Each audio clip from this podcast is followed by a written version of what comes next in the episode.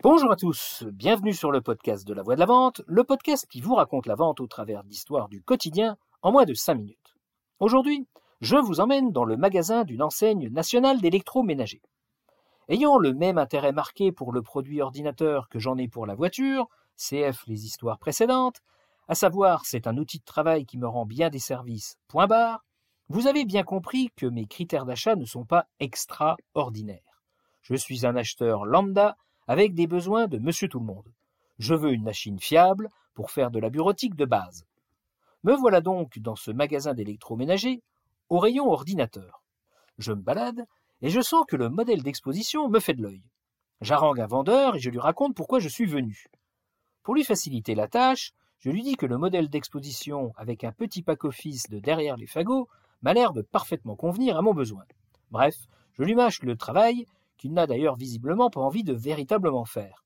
Au lieu de vérifier avec moi si ce modèle est bien ce dont j'ai besoin, ce qui est le minimum pour un vendeur, il me propose un MacBook Air pas du tout adapté et beaucoup trop cher, et une entrée de gamme pourrie où je me demande s'il ne faut pas pédaler pour le faire marcher. Aucune écoute. Et là, erreur de ma part, à ce moment de la conversation, j'aurais dû suivre mon instinct et partir en courant. Mais je m'accroche au modèle en expo comme une balane sur un rocher. Il accepte de me le vendre, mais il n'a pas dit son dernier mot. Le voilà qui me sort son couplet sur l'assurance. J'ai l'habitude du laïus, je le laisse parler. J'ai appris qu'il ne faut jamais couper la parole à un vendeur, surtout s'il est mauvais, qui te baratine sur l'assurance ou la garantie supplémentaire parce que ça va durer très longtemps et ça va vraiment prendre la tête. Donc, je le laisse finir son discours et je lui dis que je, n'en veux pas. Alors, je le vois s'arc-bouter et se camper sur ses positions. Sa com, il ne la touche pas sur l'ordinateur, mais sur l'assurance. Je sens donc que toute l'énergie qu'il n'a pas dépensée à me vendre ce que je voulais acheter, il va l'utiliser pour me pourrir la vie avec quelque chose que je ne veux pas, mais qui compte pour lui.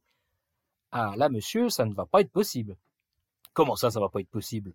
Ah, vous êtes obligé de prendre une assurance. Comment ça, je suis obligé? Ben, C'est du grand n'importe quoi. Eh, imaginez que vous faites tomber l'appareil avant de quitter le magasin. En disant ça, il me regarde droit dans les yeux, fier comme Artaban, comme s'il m'avait bouché un coin. Ça doit d'ailleurs être le cas, parce que je reste quoi Il me laisse un peu mariner, et, grand chevalier après la réussite de son estocade, il vole à mon secours en me disant sous le sceau de la confidence Ne vous inquiétez pas, monsieur. Cette assurance, vous avez un mois pour la résilier. Ça ne vous coûtera rien. J'avoue que cet argument me fait capituler et j'accepte de signer la tonne de papier qu'il me tend. Mais comme c'est pas mon jour, il m'informe que le pack office n'est pas en stock en magasin. Pas de problème, il le met en commande et il me sera envoyé dans le courant de la semaine prochaine. Ok. Je paie l'ensemble et je m'en vais. Courant de la semaine suivante, pas de pack office. La semaine d'après, encore moins. Je finis par rappeler le magasin, pas de trace de la commande.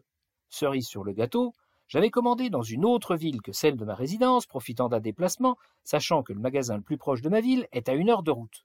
On me rassure, c'est une chaîne nationale, il suffit que je me rende dans le magasin de ma ville et le nécessaire sera fait. Le pack sera à disposition dans le magasin, pour moi. Et là, j'explose au téléphone. Non seulement je suis victime de l'incompétence de votre vendeur, mais en plus, c'est encore à moi de faire un effort pour rattraper le coup. Je vous fais juste remarquer qu'il n'y a pas de votre chaîne de magasin dans ma ville et que je vais être obligé de passer deux heures dans ma voiture pour ce foutu pack office. Alors vous vous débrouillez comme vous voulez, mais je veux être livré chez moi. J'ai dû être convaincant parce que j'ai reçu mon dû une semaine après par la poste et j'ai résilié l'assurance comme me l'avait dit ce mauvais vendeur, expert en assurance et en son annulation.